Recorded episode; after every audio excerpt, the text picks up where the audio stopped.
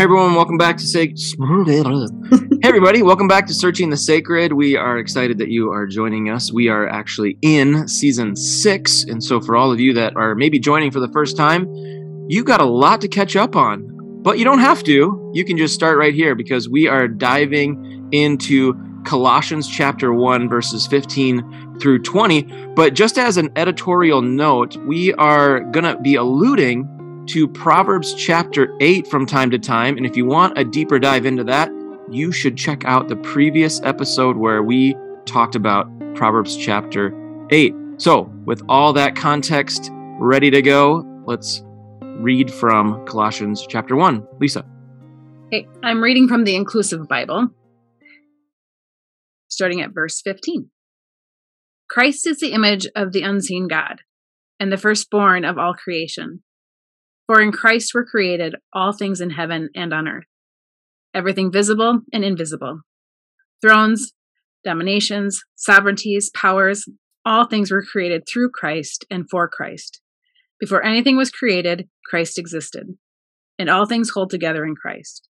The church is the body, Christ is its head, Christ is the beginning, the firstborn from the dead, and so Christ is first in every way. God wanted all perfection to be found in Christ, and all things to be reconciled to God through Christ. Everything in heaven and everything on earth, when Christ made peace by dying on the cross.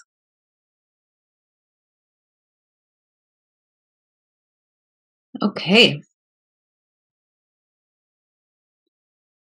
I'm realizing how much of previous version of me would have loved this and how the current version of me is feels different feels than that.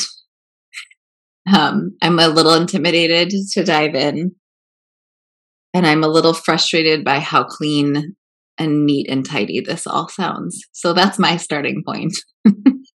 Say more about that. Say more about that. What what feels neat and tidy? What feels clean or easy? And like, how is that reflective of old self versus where you are now. I or you flipping the tables on me? I am flipping the tables. Yes. Uh, you know, I think this is why um, it feels very theological. Which uh, there's a way that everything's theology, or uh, there's a lot of different ways to talk about this, but this is very elevating of who Christ is in a way that would have just felt like an easy thing for me to say at a certain point of my life. Yes, yes, I believe Christ is all of those things. And so it would have felt like a hymn, it would have felt like joy. And now it feels like the wrestle of, do I still believe all of those things? Mm-hmm. And so I think what feels tidy about it is it feels like the Christ is being all wrapped up in a bow here. And for me, that is not how my theology feels. It doesn't feel like my view of Christ is wrapped up in a bow. It feels like I wonder about a lot of things that I used to not wonder about. And so that's my starting point is oh no what am i going to encounter in this passage? Am i willing to go there? Mm. uh, it feels like it's going to force me to not avoid things that sometimes i avoid.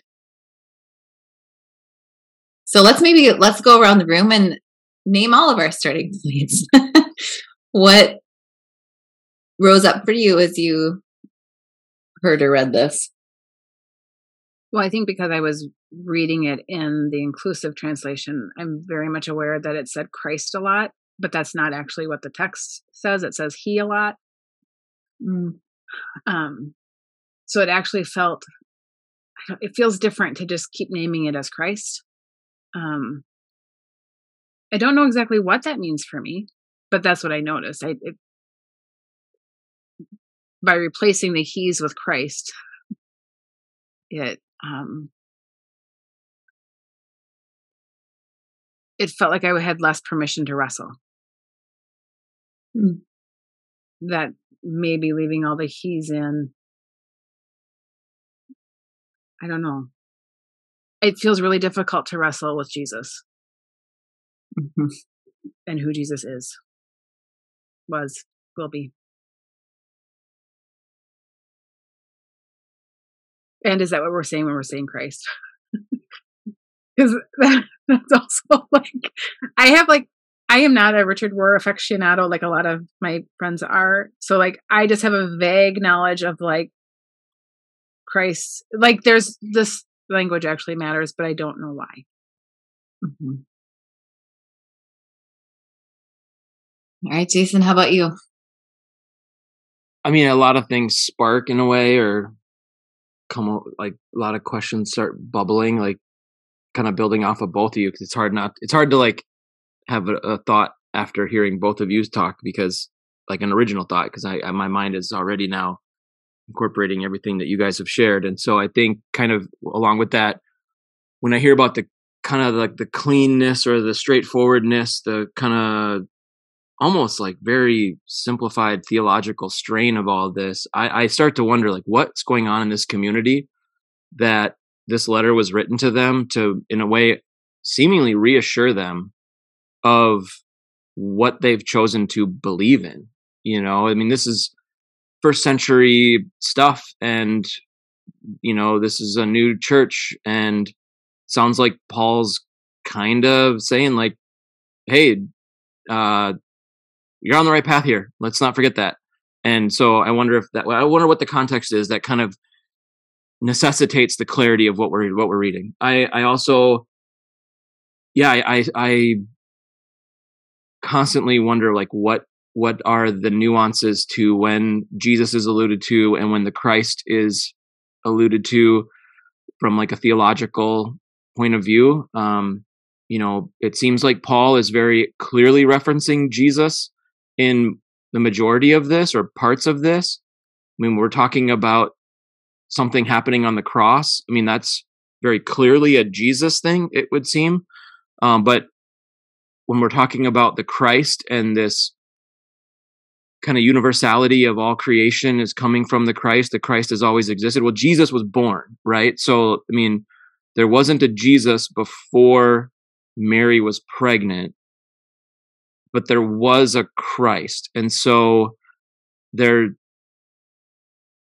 there's maybe I don't know I say maybe just because I don't want to get in too much trouble with like my dad. But like is there like a separation between the two and is Paul like doing that for us? Is Paul separating the two?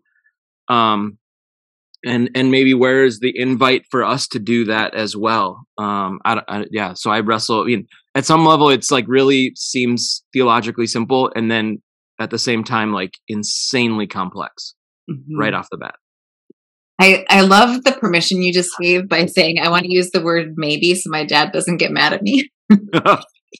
um, because really that's what that brings up is where all of us there's something universal about that statement, even though it's very specific, is where do we need to use the word maybe so that fill in the blank doesn't get mad at me? Or so that, be, like, because when we're wrestling with big things, there's usually something that we're afraid of in the midst of it that's not just about that thing. And to allow ourselves to say we're not definitively changing our mind about anything, we're just wondering. We're using the word maybe. We're exploring how that word maybe can shift some things for us, and it may or may not shift something big, and that's okay. But what's the harm in wondering about the maybe? That's awesome. And I should nuance my comment because my dad has actually never been one to get mad at me when I express theological ideas that are different from him. Um, it's just a really convenient way to try to frame the maybe my own hesitation, right? Mm-hmm. Um, with with how I was handed faith. Um, my dad is actually one of my favorite conversation partners, even though we do differ on how we interpret scripture quite often. Um, so yeah, I just wanted to nuance that in case he does listen. I didn't want him to think that I was uh, actually thinking he gets mad at me because he doesn't. But well, you all get what I'm saying. Yeah. Well, my dad often actually tells me that he's worried I'm going to lose my salvation. So I, there is something. I, for some of us, that is a it's a hard right. The conversation is just it's not I don't actually choose to have this conversation. Yeah. Um I yeah. prefer not to because I don't I don't want I don't want to do harm to our relationship. Mm-hmm. Right. And um my dad is one of the people who formed my faith. Right. Mm-hmm. Right. So when we think about what there is to wrestle with here, which is a lot. We'll see what we can tackle in one episode. Mm.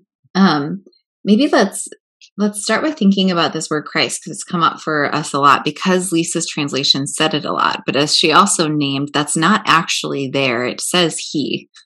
The inclusive Bible is making a choice to substitute the word he with the word Christ at, in its inclusivity and in the context of who the he is talking about from Colossians 1. And so that's maybe a good time to zoom out and just say, I think we've said this in the podcast before, but it always bears repeating. All translation is commentary. There is no neutral translation. And if we're nervous about that when we're talking about the Bible, we can think about that for any of us who know any bit of foreign language and are trying to translate from one language to another. You are the translator is always making a choice about one word versus another word. There isn't a way to translate that doesn't include some level of opinion or perspective in the translation. And that is also true of the Bible. And there are ways that that isn't, um, it's not that translators are bad. Sometimes some translations are worse than others but really they're they're making that choice based on their own perspective their own priorities so the inclusive bible is being very clear from the title of it the choice that it is making to help us with those of us with gendered baggage around the bible to have a bible that gives us a different entry point. It's very consciously losing some of those gendered terminology pieces which sometimes is going to help us when we're reading and sometimes actually it's it's hard sometimes it loses something. Um but to say that's actually going to happen in any translation we're reading that there's something that's going to be gained there's something going to be lost and it's i i appreciate that there's a an openness to what is being gained and lost even in the title of this bible that's clear this bible is meant to be gender inclusive. Know that when you're reading it. Um so that means they're using this word christ. Um the last time the time that christ has actually been used was way up in verse 7 um, which is still in Paul's greetings, and it's talking about Epaphras, who taught you and was one of our closest coworkers and a faithful laborer of Christ on our behalf. And there it's specifically using that word Christ. And it starts to elaborate since the day we heard about you, we've been praying for God's will. So that's where they're getting the word Christ from, I think, is because that was the term that Paul used there. If Paul didn't use the term Jesus, Paul used the term Christ. The other possibility is what Jesus is, or what what, G, I, what Jason is talking about. wow, high praise. Oh, yeah. Thank you. Here we go. Elevation. Here goes the ego. um, which is the kind of language that's being used here is very big. And how is that very big language paired more naturally with the word Christ than the word Jesus? So our wrestling's already begun just with this one term and where I, it's coming from and whether it's the right term.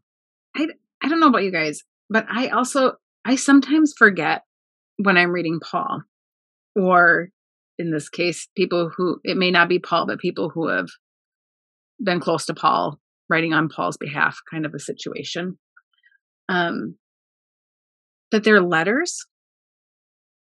Eh, like sometimes I read it like it, like I read the Gospels, or I read something else. Like you're just telling me a story, and this is what it is, and this is like a there's something about thinking about it as a letter that helps kind of shift a little bit of like how I'm reading it because I in because the Bible just always looks like the Bible. it's sometimes hard to remember, oh, this is actually this this should sound a little different. It looks a little different and what it's doing is a little different than perhaps what I just was reading in the gospels if that's how we're reading it. Mm-hmm. And I think for myself, one of the things that I think is interesting is that this is one of the letters that's attributed to Paul while Paul is incarcerated, while he's imprisoned. And so I just like to have a little bit of a side lens of thinking about what does it mean to, for a person who's incarcerated to be writing a letter? Mm. What does that look like from their position? Mm-hmm. Yeah, I mean, you're really helping us. Rem- you're like reminding us to be mindful of the the context and the circumstance of both the audience that the person is writing to, but then also the circumstance of the writer, which I think we try to bring that up when we study the Hebrew scriptures of some of this is being edited and written down for the first time in Babylon. And it's, and so even though we're writing about, you know, Israelites in the wilderness and, you know, taking the promised land, where the con, the, the, the authors, you know, present circumstances may influence what they highlight and how they highlight it. And I think you're doing that here with Paul. And I think that's a really helpful thing to keep in mind as, yeah, what were his circumstances and how does that impact how he writes about Christ and views Christ in that moment? Which I think um, in verse four, my study Bible's helping me with this. Um, of chapter one, it helps us see that Paul has actually never visited this community. So Paul is in prison at the time he is writing this. And in verse four, he's saying, We have heard of your faith in Christ Jesus, which means that if it's we've heard of it, this isn't a church that he planted. This isn't a church that he there's churches where he's writing to where he's clearly spent time with their community. This one, the way he's writing says, I've heard of you and I want to write to you. How does that affect what is said in a letter when there's not that personal, that same personal connection as a community he spent time with for a couple of years? Well, it feels just fine in the beginning. Feels just fine in the first few verses. Like you're hearing real good things about us. Good to hear from you, Paul. I like that's what I think. Like when I read that first bit, I'm like, oh yeah, you've heard of our like our faith and our love of the saints and feels like they're being a real good Christian community. Mm-hmm.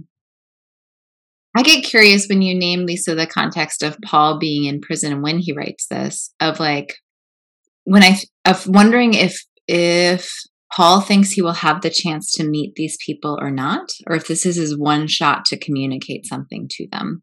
Mm. So I think about things like what would I like last words last like like we talk about deuteronomy as like this it's framed as moses's last sermon to the people. What does he want the people to know before they cross to the promised land? These letter if it's a letter he's writing to a community he's not met but heard of and he's in prison does he think there's another letter? Does he think there's a chance to meet them or does he think this is my this i want to everything i want to say to this community i want to try to put in this one place this one letter here's what I think they need. And how does that affect how you write? How does that affect your focus if you're if if it is that way for you? Sometimes I wonder how thought out these letters are. Like like is this draft 8 or like 25?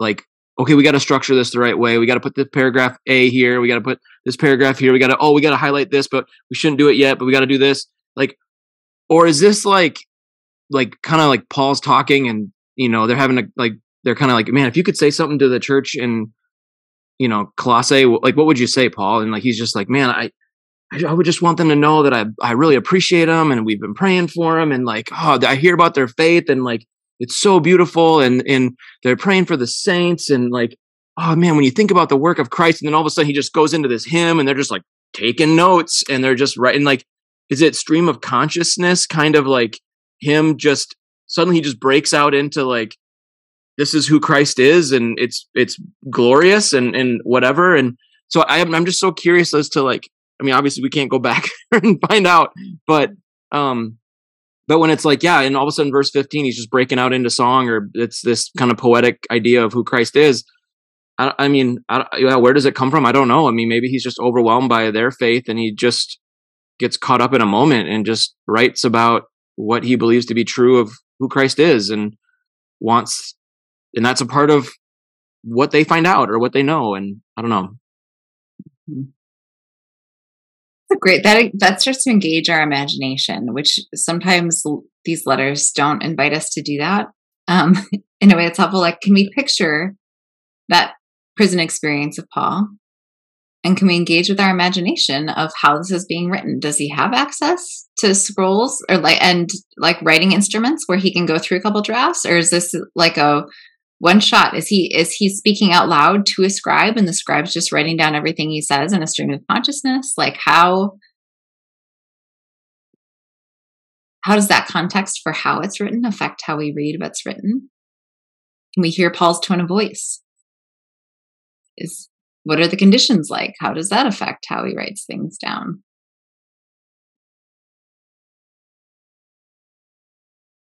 I think it's hard for me to read this because I know what comes later. What comes So- later? What we call the household codes. Mm.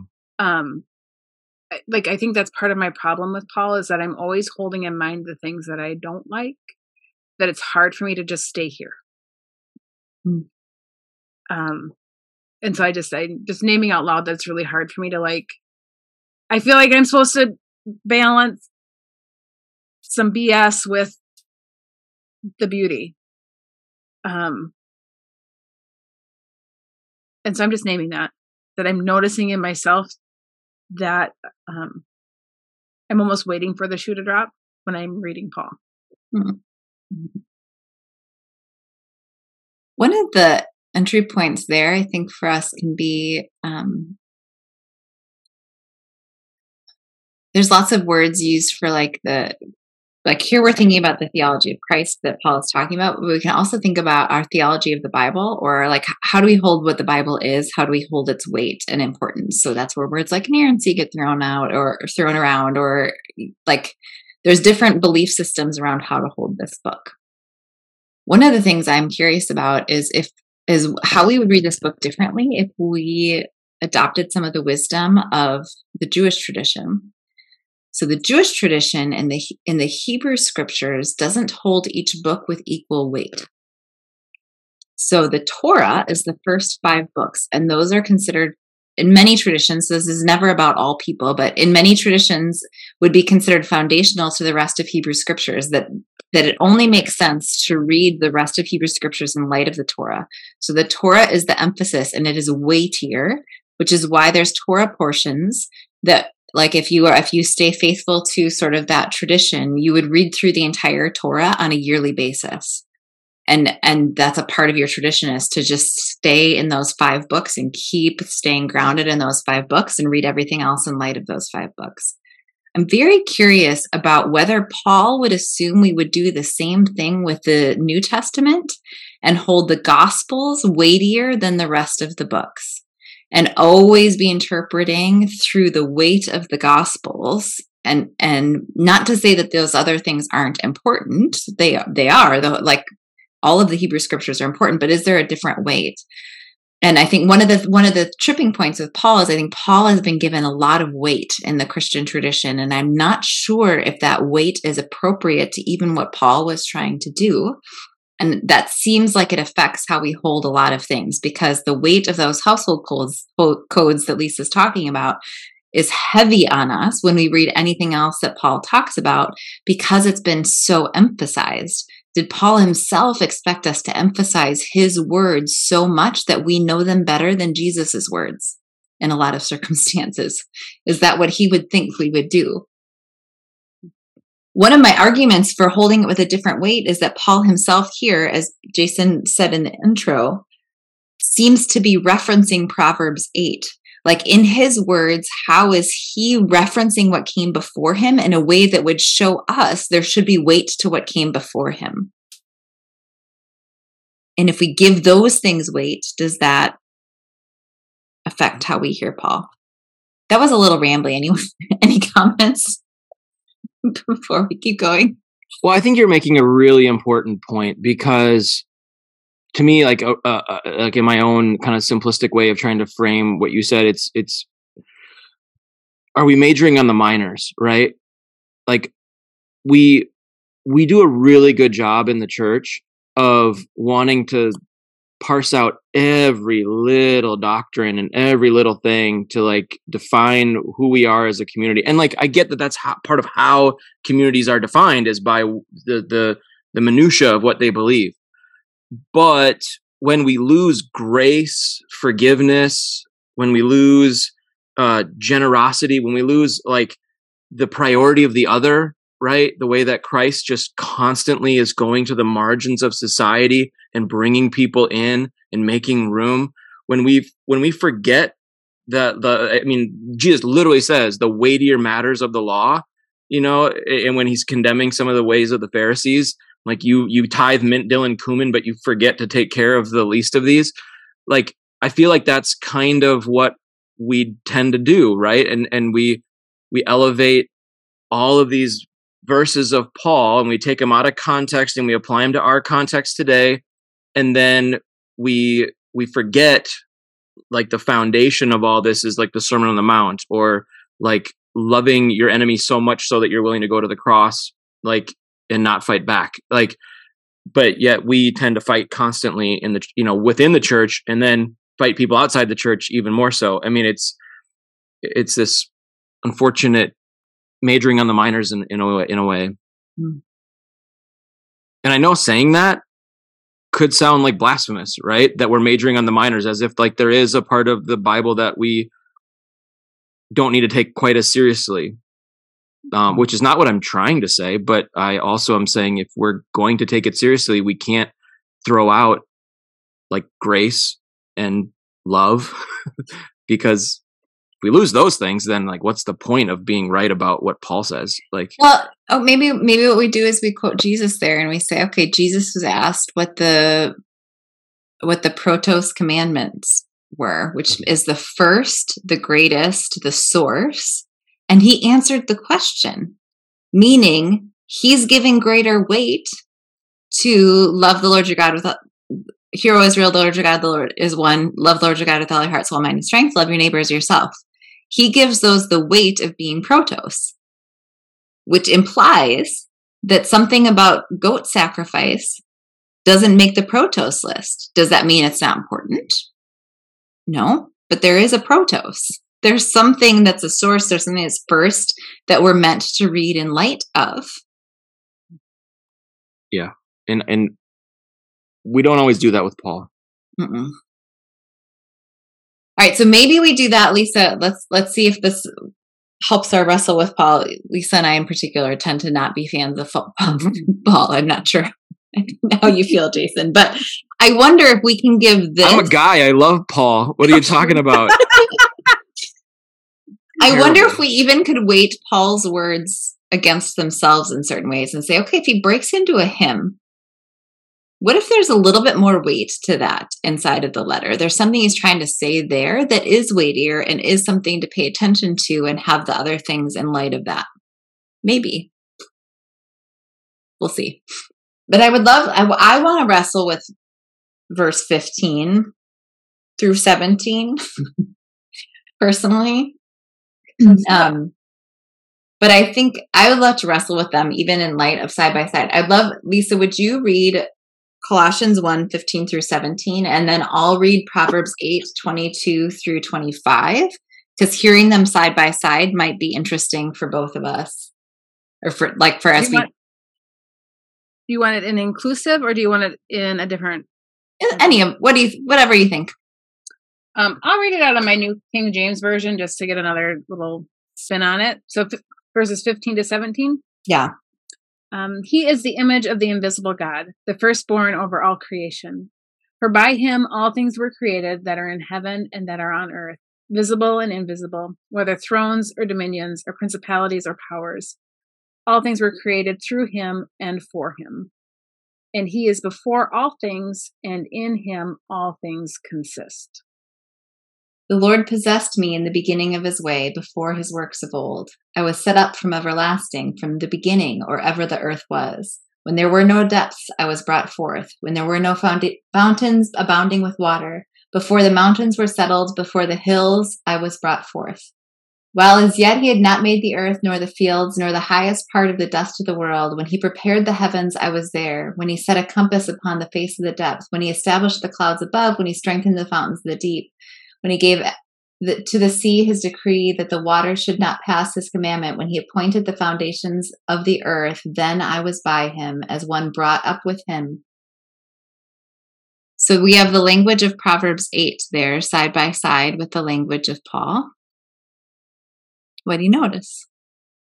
It's the same thing that happens to me when I'm writing a sermon and I start all of a sudden I find myself saying things. I'm like, well, that's in the Bible. That's a like I, you start to like say the things that you know and like it's just what you know it's what you believe um like you can believe who, that jesus is who jesus says he is oh, well, that's not really original thought. I don't know that I could tell you exactly where it comes from, but it's just so deeply ingrained that I be- it becomes a part of the language, and it feels like that's what's happening with Paul. Is that that is the language. But they're you like it's I don't. That's what it feels like for me. It, it's not dead on, like it's not an exact quote, but it feels very much like what I've noticed about myself. Mm-hmm. I love that because I think one of the things that we I do. I'm, I'm not going to say anybody else. I sometimes forget the connections when it's not a direct quote. Like there are times where it's really clear that Paul or Jesus is directly quoting something from the Hebrew scriptures, but that does not mean there aren't references and allusions when there aren't direct quotes. And so to recognize those references and allusions alongside the direct quotes helps give us even more context to say Paul's using a lot of language here that sounds like Proverbs 8. It is not an exact quote, but it is not disconnected either because Proverbs 8 is talking about this thing, this being that existed before the foundations of the earth and was alongside God when the earth was created. And Paul is talking about the same thing. So what is that illusion? Why is that illusion being made? How does it affect how we're reading Paul if we think about it as coming somewhere, being connected to another thought that came before and not just being drawn out of thin air from Paul's brain? Well, not to be like redundant with what we said last time, and for anyone that listened to the last one, I don't want to re- repeat everything we said, even though we are making a link here but I think we tend to frame the world or creation or the way things are in a really negative way. I mean, I do this all the time. Like, the world doesn't seem like to be a place that's moving towards shalom. It actually feels when I watch the news or when I hear about interactions with people or whatever, that usually tends to flavor the negative as opposed to the. And I think that's partly how our brains are wired is that you know if we study brain science um, negative things tend to stick like velcro i think is the analogy used whereas good things are like teflon they just kind of slide right off our, our memory bank so it's harder to remember that things are good um, even though good happens all around us all the time and so if paul is making this kind of like allusion to or similarity between something that's just part of what he knows based on his own education as a good Jew, uh, then maybe he's reminding us that this is a good creation, that it's a thoughtful creation, and that Christ is in and baked into all of it and is the you know the foretaste of it and is the culmination of it and holds it all together and it's it's good. Like this thing you're a part of it's not bad. Like it like we're here there, there's something healthy and and meaningful about being here right now. And you know contextually speaking if you're a christian in the early part of the first century with the roman empire you're probably not in the best of circumstances like there's a potential for persecution that's pretty strong yeah and so maybe there's a level of him saying like hey this is a good thing like we're okay like this is good mm-hmm. um doesn't seem good might not look good might not hear a lot about good but it's still good. Um. Anyway, I'm tripped up on like things that last week or last episode we were like felt good to talk about that now when it's Christ feels really different to me.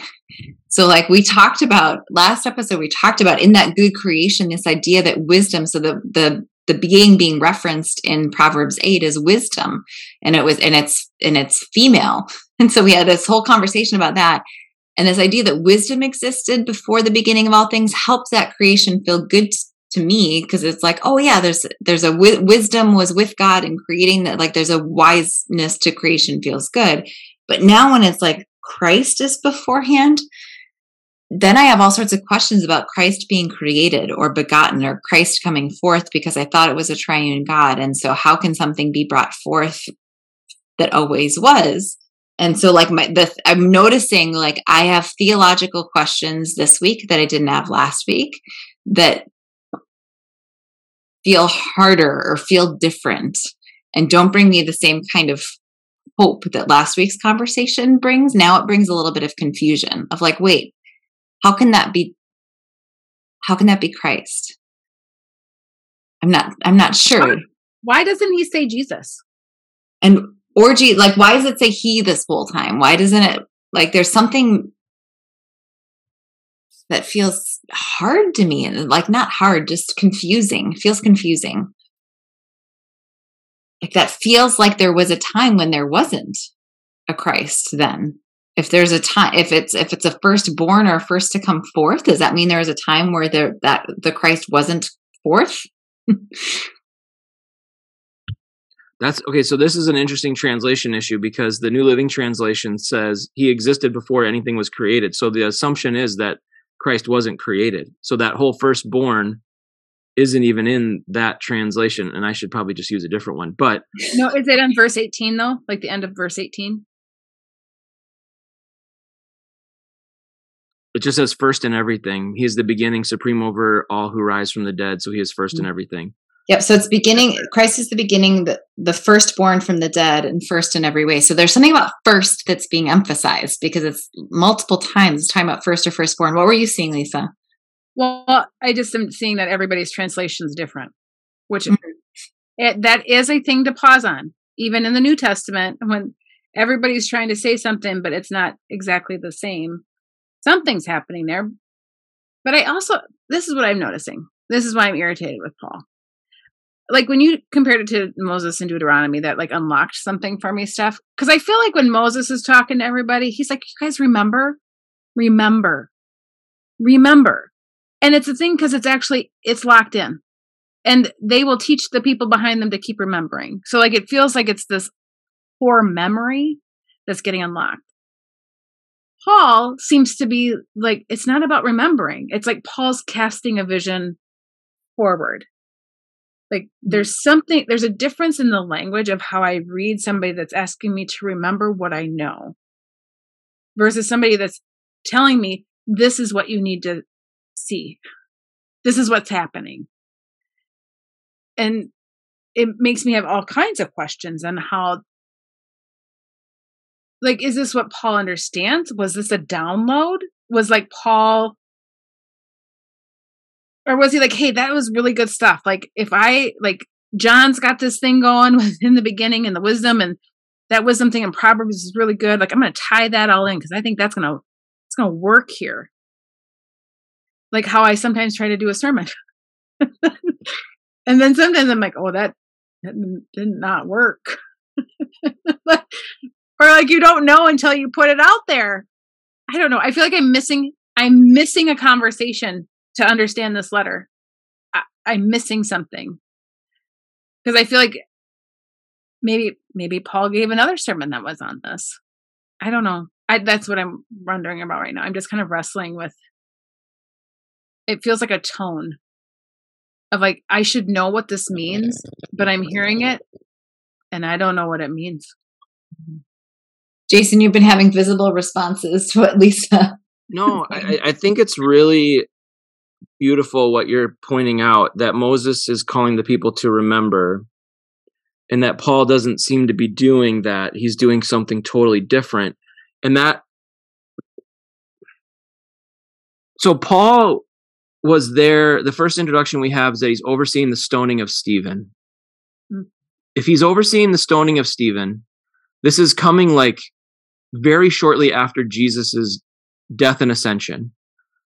So there was no gospel account of Matthew, Mark, Luke, and John. Like those were being written. The stories are probably circulating. The, you know, in essentially the mythology of Jesus is being passed around. People are sharing the stories. There, I mean, he's in Jerusalem at the time, so he's probably maybe witnessed some of Jesus, but we don't get any impression that he ever saw Jesus until he has his Damascus Road experience, where he is encountered by the resurrected Christ who causes him to go blind and tells him to stop persecuting his followers. And then he has this miraculous transformation into from Saul to Paul, essentially Paul has been like on the margins of the Jesus movement, never believed any of it, had a miraculous conversion, an experience with what you could probably only call the Christ or or Jesus, right? Like both, it maybe, but he seems to really focus on the Christ after this and and all of his writing, and like does mention Jesus, but but really frames Jesus as the fullness of God in human form and calls that the Christ, and then is doing something like you said it's it's moving it forward it's almost like paul is the first interpreter of the jesus story of hmm. the of the manifestation of god on earth right? The the god who took human form and reshaped all of judaism and reshaped you know or or attempted to or attempted to move things in a in a dynamic direction of heaven to earth a dynamic direction of it's no longer um circumcision of the body but circumcision of the mind and the heart right? Like so so suddenly paul is moving this thing like what does this actually look like in community is a is a way that you could say paul is trying to figure out and he doesn't have the luxury of mystical john doesn't have the luxury of the decided upon matthew mark and luke um and so anyway i i yeah, it's yeah. Well, and he doesn't hard have to read Paul without knowing Matthew, Mark, and Luke and John. Right, and it, also he doesn't have the luxury of spending like this is a community that he's not even met. So he's also not getting multiple. Like he's not having multiple. He doesn't have a couple of years to go over everything. Right, mm-hmm.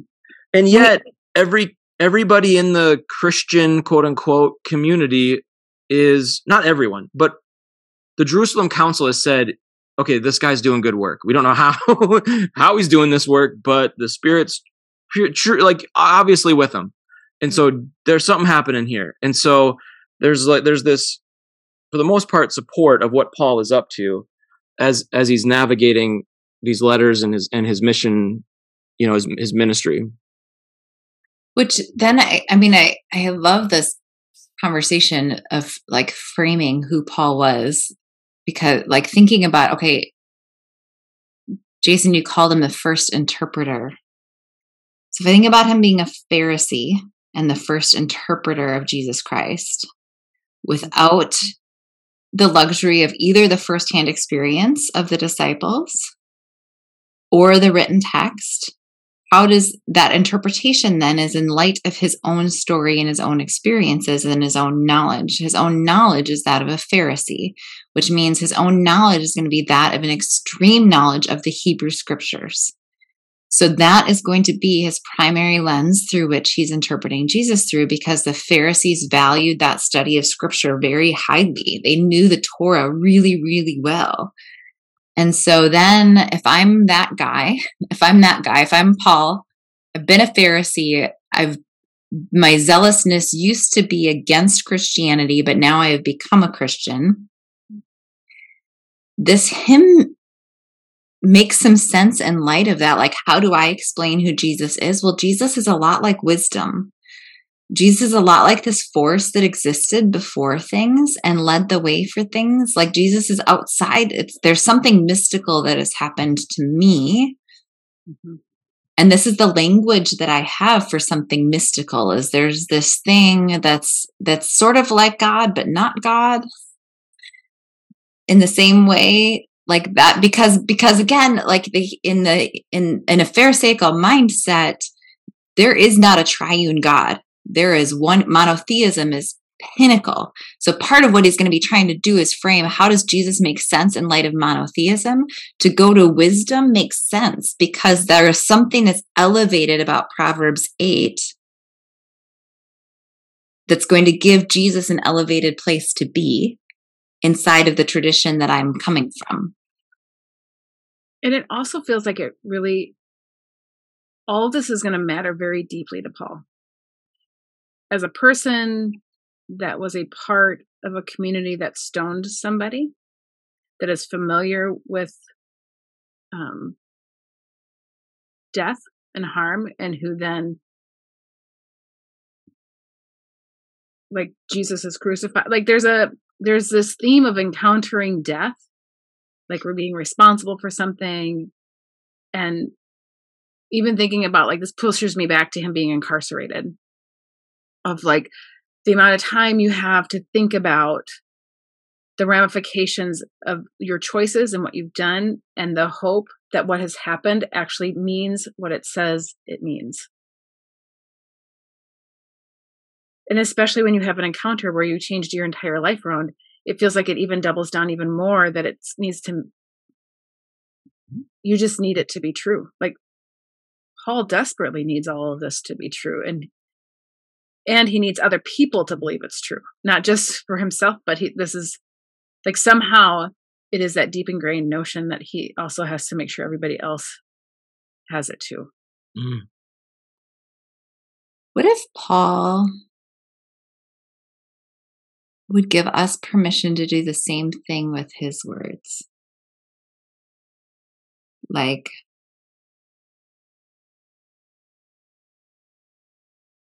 what do we what what encounter have we had that has changed our trajectory where we desperately need a new way to hold something and that new way to hold something would involve rewriting a part of the story the way we heard it with new language like, what if this is a model of how to do that that we could keep following? Yes, Jason. No, that's gutsy. I, what you just said in your very calm, Steph tone was one of the most gutsy things that has ever been spoken on this podcast. like, ever. Because essentially, what you're saying is what if we take the writings of Paul and we think it could be utilized to and, and, uh, and then updated or enhanced. So essentially, you're fast forwarding a couple chapters in Colossians to the whole household codes and saying, okay, cool, contextually, maybe there was some reasons for this and we could probably wrestle with that. But if we were to rewrite chapter four, this is what we would say because it actually is in alignment with the central themes of like love of God, love of neighbor. It's it's more in line. And, and like, I'm not saying you're wrong. I'm just saying you're really gutsy for saying. I might be I might be kicking at the tires of heresy today. Yeah. Not just Lisa, Lisa who right? can do it. Like, we can all attribute that quote to the person it's uh, it's afforded. That was Lisa's. She gets all the profits from that one. But yeah, well, I, I just wonder what I what I'm thinking about that we consciously compared this to Proverbs 8 and said there's allusion to that here. We've got it. I mean, maybe someone could argue that, but it'd be I would it would be hard I would be hard pressed to not believe this is consciously connected to Proverbs 8 in some way, even as it's being phrased in a new way and talked about a new person, which in a sense is giving us permission to rewrite scripture. Which what are the limitations of that? Where do we where do we stop? Did that stop when this book was bound up in the books that we have on our shelves or do we get to keep rewriting? Do we get to keep reimagining the story in light of experience? What are the bounds on that? I mean there's a lot. I realize why that's a well and, dangerous and, or bold question because what are the bounds? I don't know Right. I mean, it depends what direction you take it, right? Like how mm-hmm. far do you go? And because I think we are, I mean, there's new interpretations all the time. And those interpretations have done certain things. like if we look at like, um, even just like how translation issues have impacted the LGBTQ community in their interpretation of scripture, those things matter deeply, but it's been happening all over time. We just like to think that it, you know, one is staying true to an initial text and I don't know, like, well, I don't feel like it's quite as, uh, I mean, it is, it is kicking the tire. I don't think she's popped the tire. No, I don't think so at all. Uh, but, but here, okay, here's, doesn't want to give me as much credit for being subversive as Jason wants to give me right now. well, here's the wrestle for me when are we supposed to be Moses and say, remember, remember, remember? And when are we supposed to be Paul and say, hey, here's a new take? Or, or Jesus, mm. you've heard it said, but I say unto you, right? I mean, Jesus does this left and right. And you know, and he's not he's not the savior for a lot of people.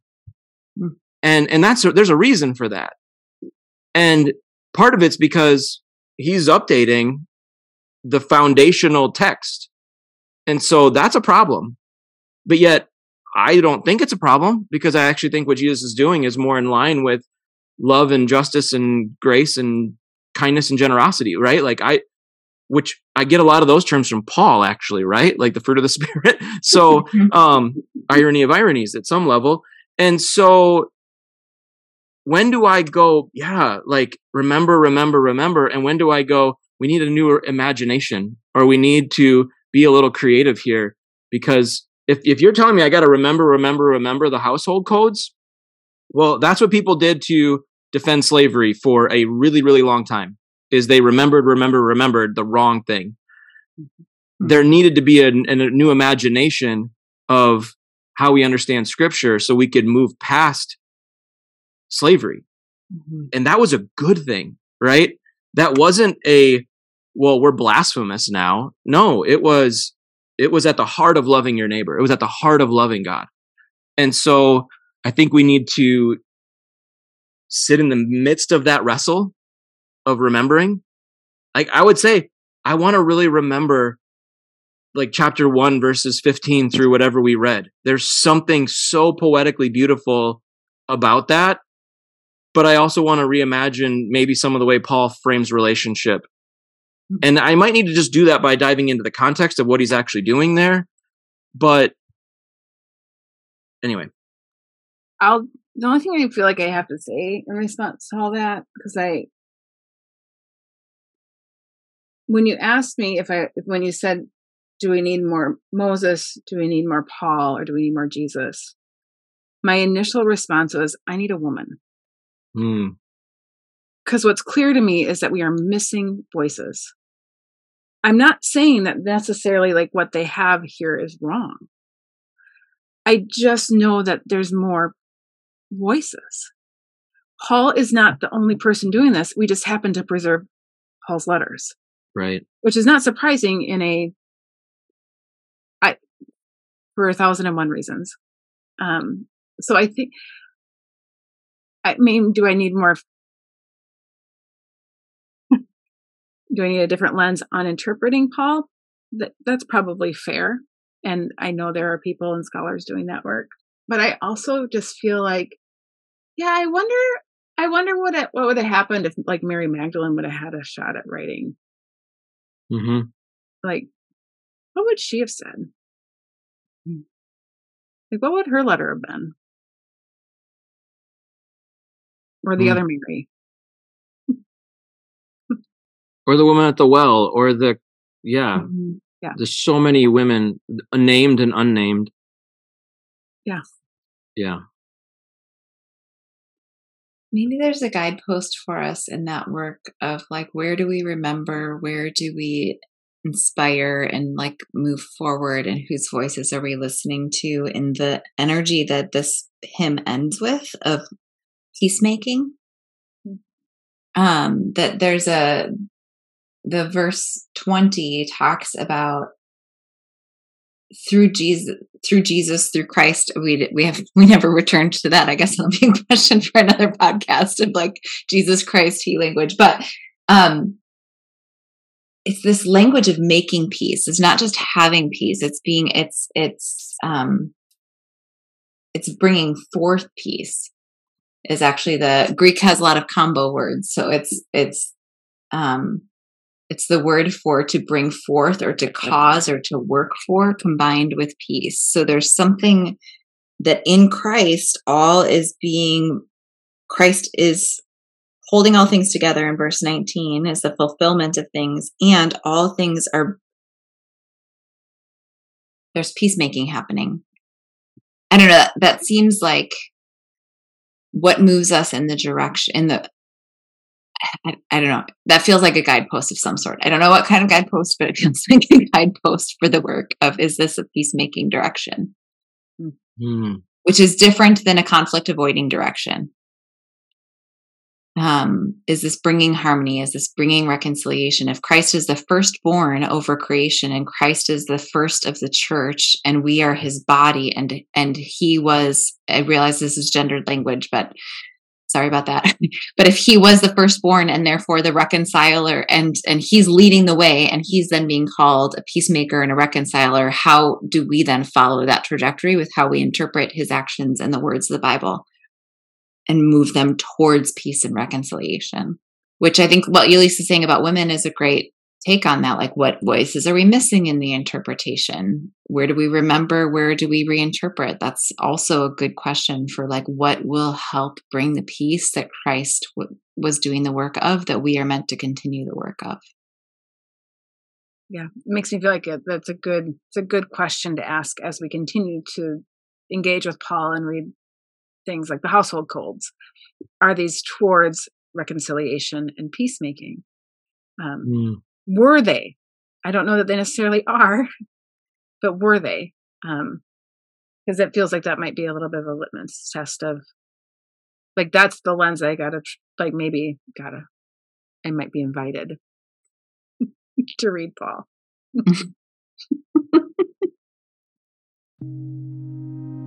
So I think the three questions that I'm like holding as we wrap up are where do we need to remember? Where do we need to reimagine?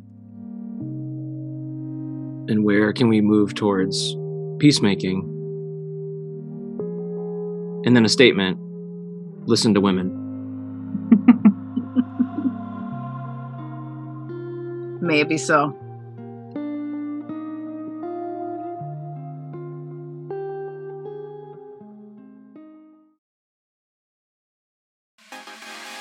This podcast is a partnership between 40 Orchards and Processing Faith. 40 Orchards invites people to wrestle through biblical texts using the ancient Jewish concepts of Midrash. In a 40 Orchard study, every question is safe, everyone is welcome, and every voice is valued. We believe there's room for all of us. No person and no question is off limits because we know that together we can expand each other's experience of what is sacred, whole, and good. You can learn more about 40 Orchards and sign up for a study by going to 40orchards.org. That's 40orchards.org. Processing Faith is a space created by Jason Steffenhagen for people to do exactly that process their faith. It's not one thing, but more like a good recipe. It's like one part pastoral care, one part theological exploration, and one part wrestling with all the questions. You can learn more about processing faith and sign up for a free 45 minute session by going to processingfaith.com. Thanks again for joining us on Searching Sacred.